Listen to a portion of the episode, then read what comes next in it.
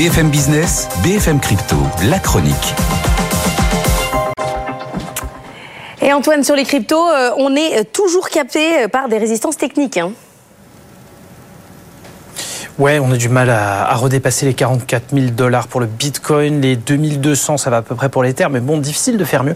En revanche, Solana est en train de finir l'année en fanfare et dépasse les 100 dollars à nouveau, plus haut de mai 2022. Tranquillement, on gagne quasiment 40% encore en 5 jours et plus de 1000% de gagné depuis le début de l'année. Bon, on racontait euh, hier, Antoine, à quel point l'année des cryptos avait été mouvementée, mais vous me direz, c'est un peu le, c'est un peu le principe. Hein. On va pas sur les cryptos si on s'attend pas à du mouvement. Euh, il y a quand même eu des, performances stratosphériques, vous le racontiez à l'instant. 2023, c'est quand même un peu euh, l'année des vaches maigres en matière d'investissement du côté du capital risque en faveur des grands acteurs du secteur. Là, il y a de quoi faire. Hein.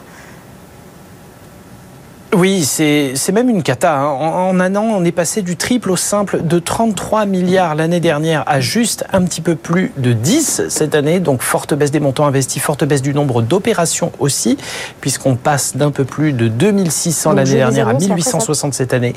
Donc oui, malgré euh, un vrai rebond notable des cours des cryptos et de l'activité dans le secteur en cette fin d'année, c'est vraiment pas le Pérou. Malgré tout, faut reconnaître que ça reste quand même pas trop mal fondamentalement. On est sur la troisième meilleure année ever hein, en termes de capital investissement sur le secteur, mais clairement, on a droit à un gros coup de froid. Cela dit, les facteurs intéressants, les grands secteurs d'activité privilégiés sont en train de changer du tout au tout. On avait l'année dernière un vrai engouement pour les NFT, les jeux sur blockchain, les initiatives de décentralisation. Là, cette année, retour au financement en priorité de l'infrastructure de paiement et aussi du Web 3 qui est loin d'être mort. Au contraire, vraie grosse reprise cette année. Et la nette reprise des cours, le succès incroyable des altcoins dont Solana, hein, bien sûr, et le futur halving euh, du Bitcoin sont d'ores et déjà des catalyseurs d'une reprise que les analystes attendent encore plus sensible l'année prochaine. Les montants devraient encore être en progrès.